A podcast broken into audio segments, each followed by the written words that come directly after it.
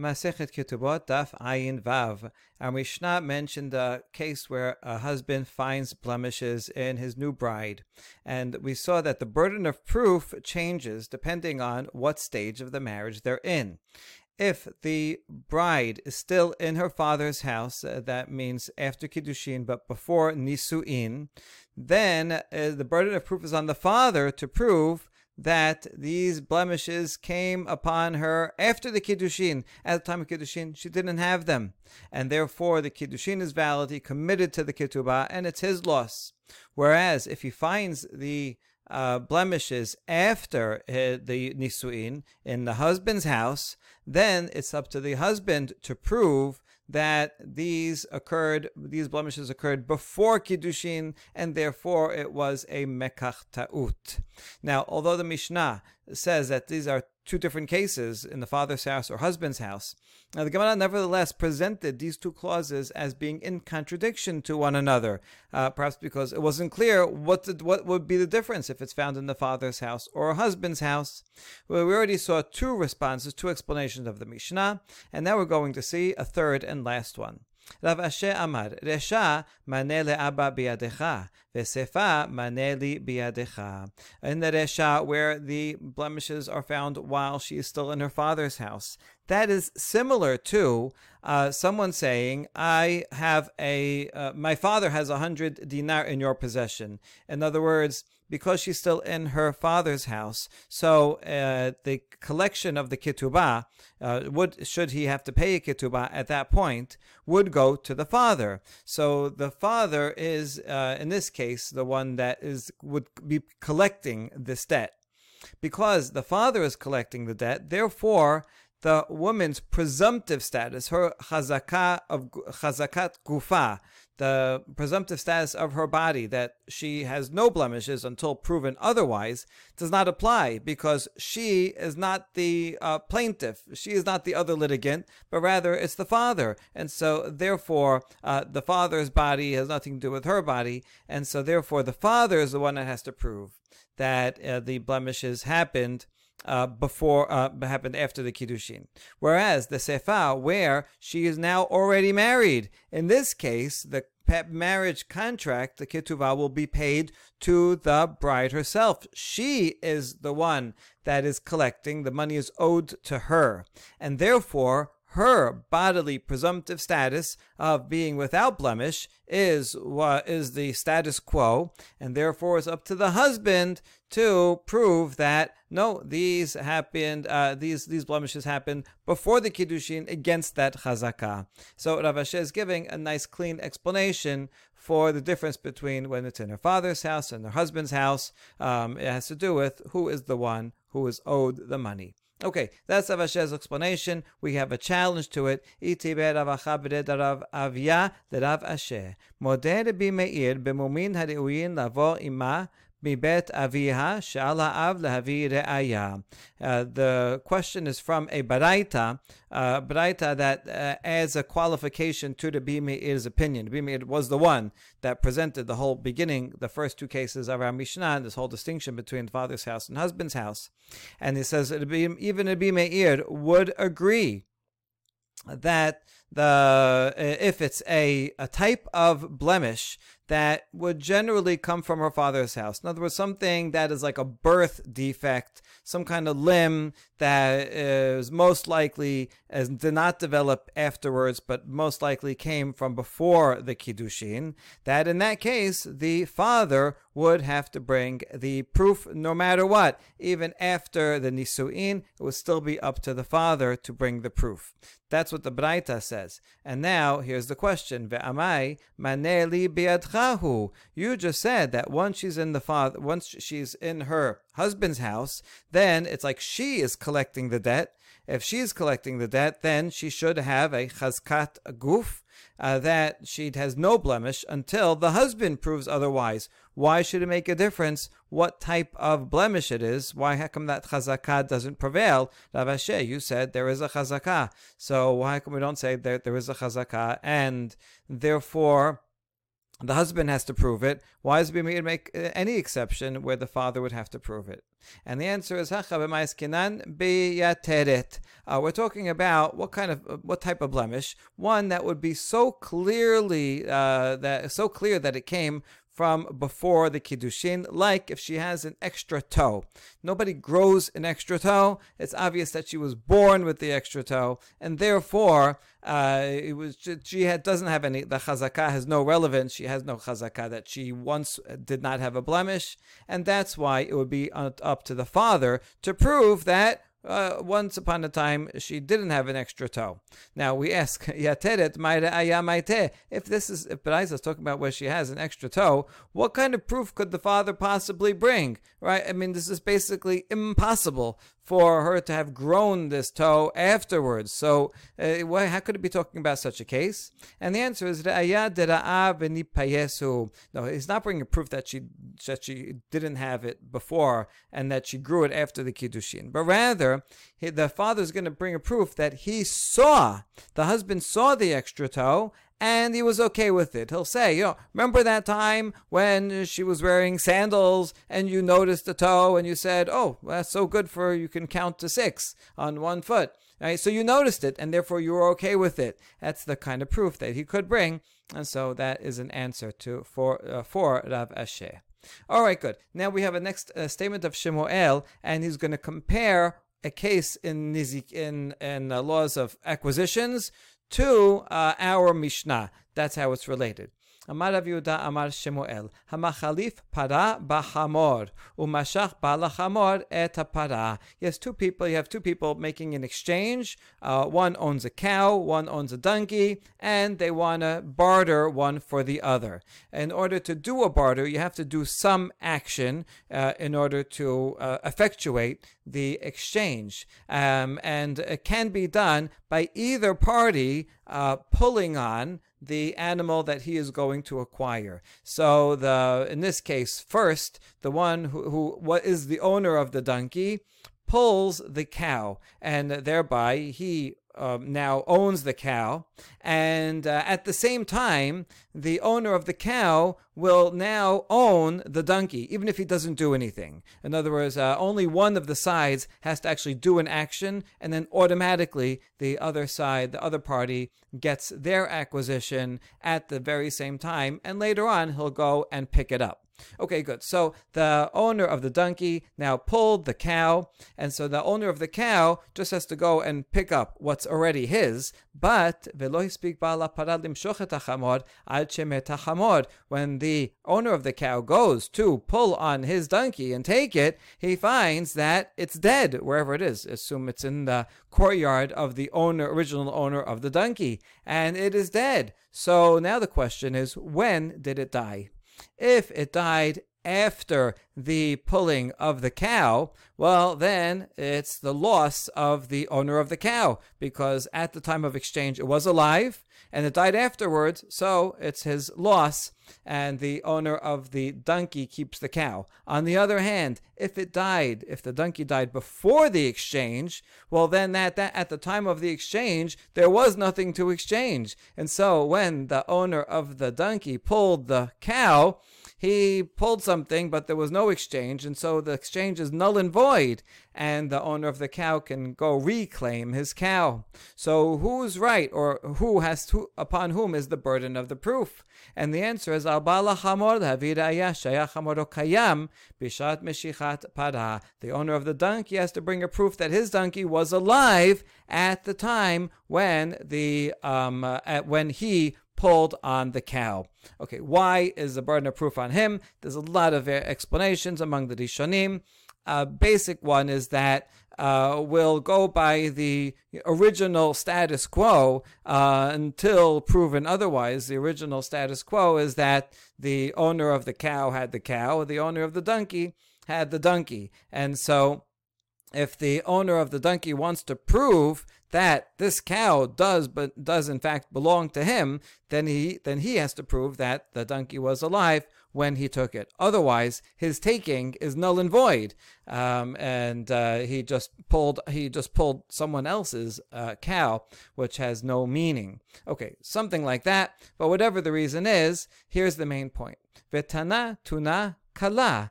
And this is Rav Yudah, name of Shemuel, quoted uh, quoted this baraita and then added that the Tana of this Mishnah also taught the law of the kala.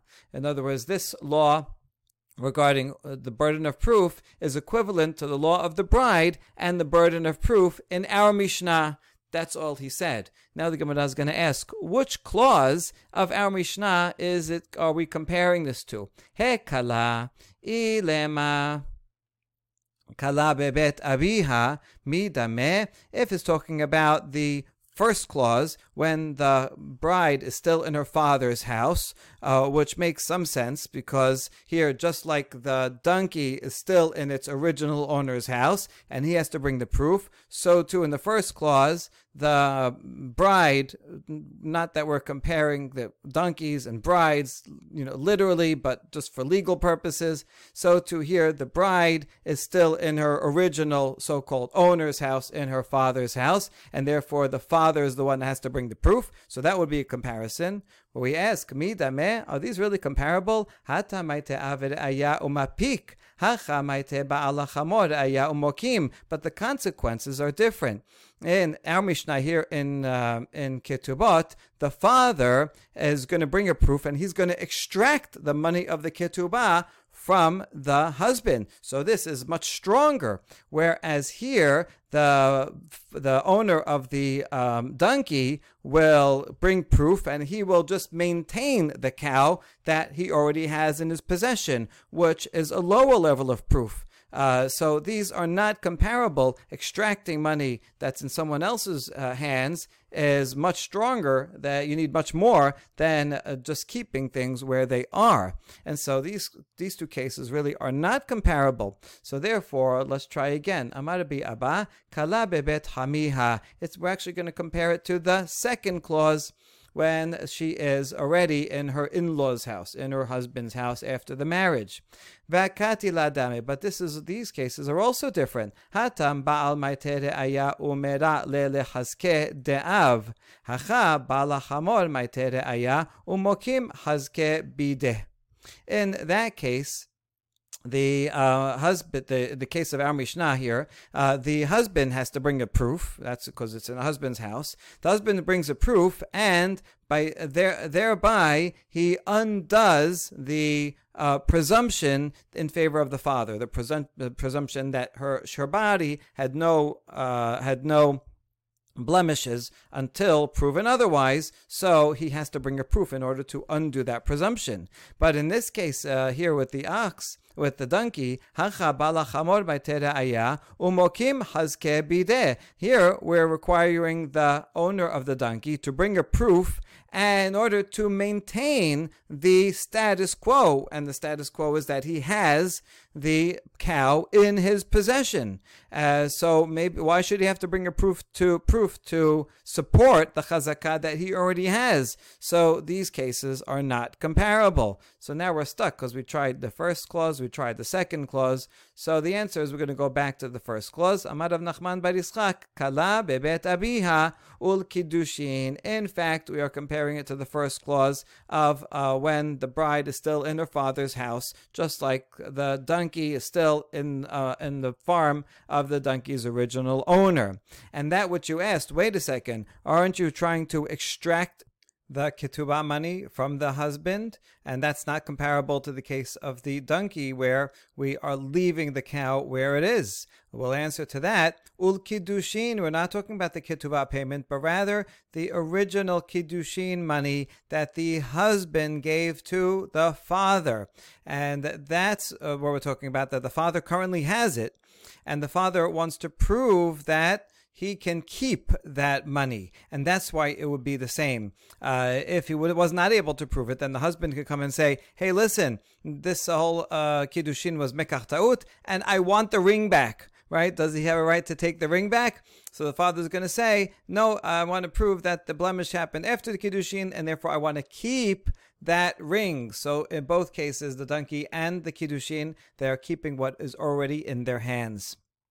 All right, so that's a good answer. And now this answer, tema aliba demanda mar kiddushin lav letiboin nitenu. There is, by the way, another machloket regarding uh, the kiddushin money. Uh, is it given to permanently or to be can it be returned if there's something if there's a you know if they get divorced should it be returned? So don't say that this will this answer is true only for the one who says in general that the kiddushin money was not given with an understanding that would be lost permanently, uh, but rather that it would can be returned. Uh, even according to the other opinion that says once the husband gives the kiddushin money to his wife or to his father-in-law, then that's it. It's gone, and he's not going to get it back after they get divorced. That's only true if they were for sure married, if the kiddushin for sure was valid then he loses it forever, even if they get divorced. But if it's a mistaken kiddushin, and the whole kiddushin was no good to begin with, then if the father can bring a proof that the kiddushin was was valid and the and the blemish happened after, he can keep the uh, money. But if not, then he will have to return the ring back to the husband. And so uh, this answer works according to both opinions. We're going now going to challenge Shemuel's ruling from a baraita. Again, Shemuel's ruling is that the owner of the donkey has to bring proof that his donkey was alive at the time that he, the owner of the donkey, pulled the cow. Uh, we should conceptualize this case as as if the the merchandise is the donkey, and the cow, in a way, is the payment for it, uh, because the pulling is done on the on the cow, so the cow is affecting the affecting the exchange. That he's receiving his payment uh, for selling the donkey. So the seller, the owner of the of the donkey, is here considered the seller.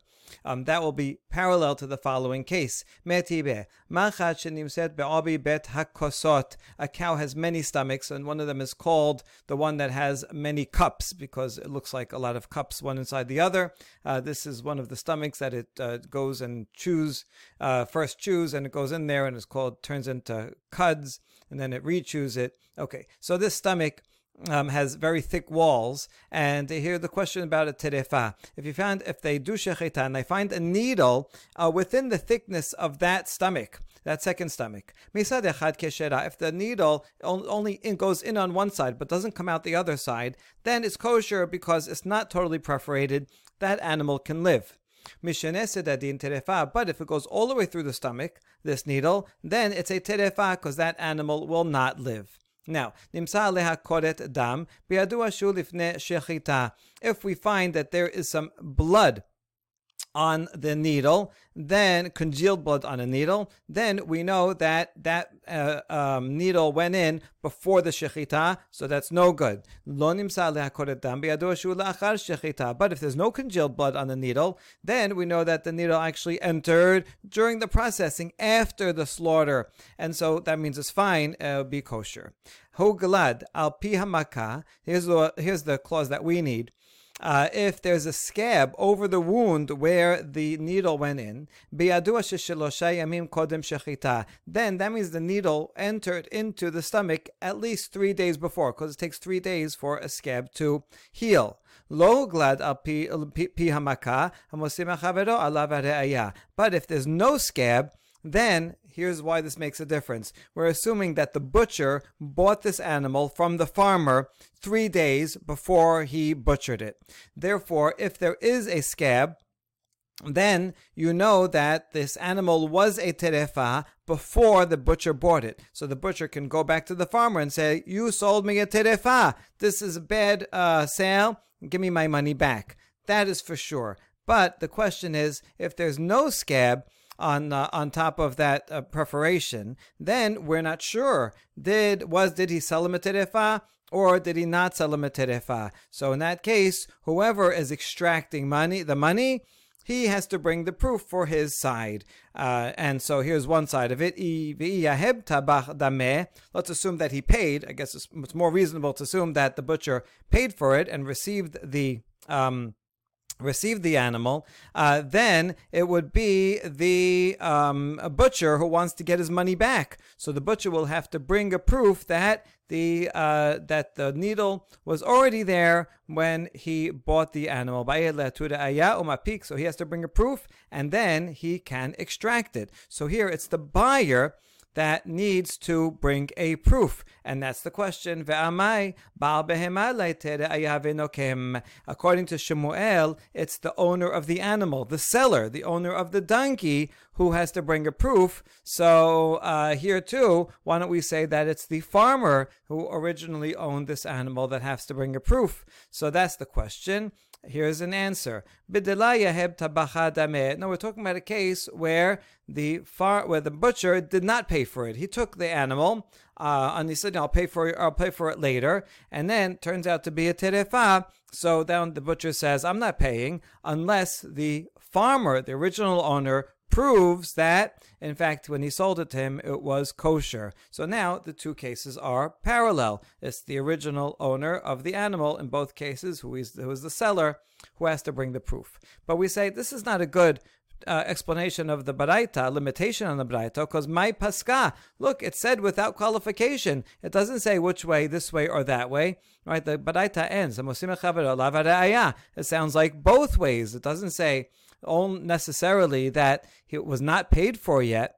So therefore, we're going to offer a new version of Shemuel's statement. The version that we've been dealing with this whole time was by his student Rav Yehuda. But here's another version. Elaki atad Rami bar Yechezkel. His brother Rami, the brother of Yehuda bar Yechezkel, came. Amad lo tesayetinu lehani kilale Yehuda achi mishme dishmuel. He said, don't listen to the rules that my brother Yehuda said in the name of Shemuel. I also learned under Shemuel, and here is the correct version. Hachi amar Shemuel,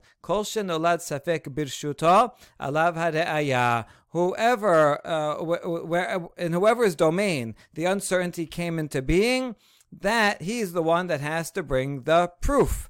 And uh, therefore, in the case of the donkey and the cow, it would be the not the owner of the donkey, but the owner of the cow who has to bring a proof that at the time that he that he uh, that the other guy pulled the cow, um, that the um, uh, donkey was alre- already dead. Uh, that's uh, that's what that's called birshuta. It was happening there in his domain, in the in the owner of the cow's domain, as he gave over his cow. So it's actually the buyer that has to bring the proof, and therefore here also uh, um, uh, uh, there, the rest of that statement of of Shemuel was v'tana tuna kala, and also the the, the Tana taught also regarding kala. That would be the same thing. It's whoever, wherever the d- domain is, um, when the doubt arises, that's who has to bring a proof, and that actually fits perfectly with the Mishnah. If the woman is in the father's house, the father has to bring a proof. If the woman is in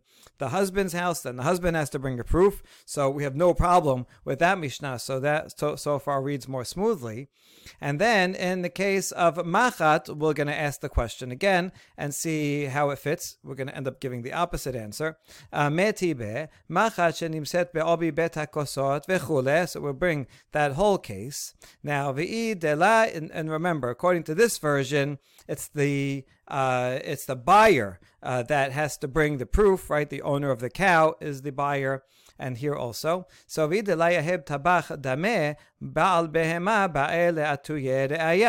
if we're talking about a case where eh, the buyer did not pay for it yet, and so the, uh, uh, therefore the, the buyer still the butcher still has the money.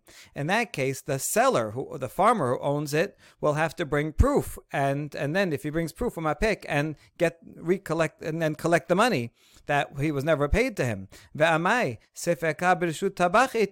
Wait a second, but Jude said over here that the uh, the rule is that the buyer has to bring the proof. He's the one that uh, in uh, under whose domain the uh, the uncertainty came up. He's the one that is holding the animal. He did shechita on the animal, so therefore um, the buyer should have to bring the proof. So we answer, Oh, you're right. This baraita must we must be assuming that it's only talking about a case where the butcher did pay for the animal. Uh, therefore, the money is in the hands of the seller. And once this uncertainty arises, it will be the butcher, the buyer, who will have to bring proof to recollect the money that he had already paid. And that is now consistent with the rule of Shemuel, according to Rami Bar Yechezkel, that it is the buyer who has to bring the proof. The owner of the of the cow, in the case of the cow, would have to bring the proof, and so it works perfectly well as long as we limit this baraita to a case where the butcher paid. Now we ask the same question as above in the opposite direction. Umay paska. But how come the Braita doesn't give any qualification? It just says hamosim which sounds like it would apply either way, whether he paid or didn't pay, and then it would be either either the seller or the buyer. So sitamad milita kemad layahib inish zuze layahib inish hayvata. Now, if you give a standard case and you don't qualify, well, uh, no one is going to uh, give the animal over unless the person pays. Right? That's the that's the general way the sales go. As long as a person is not given the money, the butcher, the farmer, is not going to give over the animal. So therefore, in a standard case, unless there's some special arrangement and a line of credit, uh, these go. He is the, the he is going to pay and only get and then get the animal. So therefore, it's totally fine for the baraita to not specify, uh, and you could just give the rule and assume that that means that he paid and it's the butcher that is going to have to bring the proof to collect, and therefore it is the same principle as Rami Bar Yechezkel's uh, version of Shemuel that it's the buyer who has to bring the proof. We end with one last clarification on the end of the Mishnah. Chachamim omedim bamed b'mamodim b'minshe baset. Chachamim said, when can a husband come and claim, oh, I didn't know about uh, this blemish, and therefore this blemish must have uh, taken place uh, before the kiddushin, and so there's a kiddushet ha'ut. He can only say that if it's a hidden one. Uh, but if it's a, if it's a, um, a visible blemish, then we assume that he saw it before the kiddushin and was was fine with it, so he can't come and claim afterwards that uh, it's a mekach ta'ut. Amar Rav Nachman nichpeh what about not, not a not a blemish on the skin, but an epileptic who has seizures? Uh, what is that like? He says it's like a hidden blemish because maybe all the time that he was with her, he never saw a seizure, and so he could say, "Oh, if I knew she had seizures, I would not have gone through with this kiddushin." And it's reasonable to assume that she has seizure only once in a while, and uh, whenever he went and uh, took her out on a date, she didn't get a seizure. Okay, but this uh, rule of Rav Nachman is only true if she has, she has seizures at regular intervals. Intervals, you know, every day at uh, noon she she gets a seizure.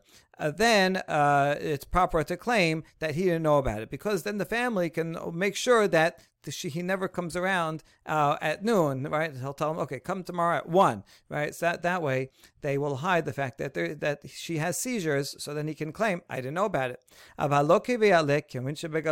But if they come at irregular intervals, then it's impossible that at some point when he was uh, there, they, the family would not be able to hide this, and that he would have seen the seizure at some point, and therefore we assume he did know about the seizures, and therefore he accepted it and he cannot change his mind afterwards and said and say, "Oh, I didn't know it was a mekach ta'ut," uh, but it means he accepted it, and then he would have to pay a ketubah if he still wanted to get divorced. Baruch Adonai le'olam, amen ve'amen.